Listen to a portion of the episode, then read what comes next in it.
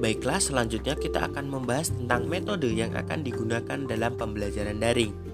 Pembelajaran daring merupakan jalan keluar pada saat pandemi ini. Nah, metode yang kelompok kami gunakan adalah metode problem based learning. Jadi, metode problem based learning itu adalah metode yang melibatkan peserta didik untuk melakukan tukar pendapat melalui diskusi maupun menganalisis masalah di kehidupan nyata terkait kasus-kasus pelanggaran HAM yang ditinjau dari dasar hukum dan penegakan hukum. Kemudian, kelompok kami menciptakan sebuah inovasi pembelajaran daring,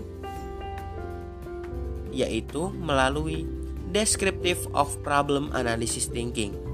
Kami harap adanya metode ini dapat mempermudah dalam mempelajari penegakan HAM di Indonesia, serta inovasi ini diciptakan supaya mampu menciptakan keaktifan maupun keefektifan peserta didik dalam pembelajaran di masa pandemi ini.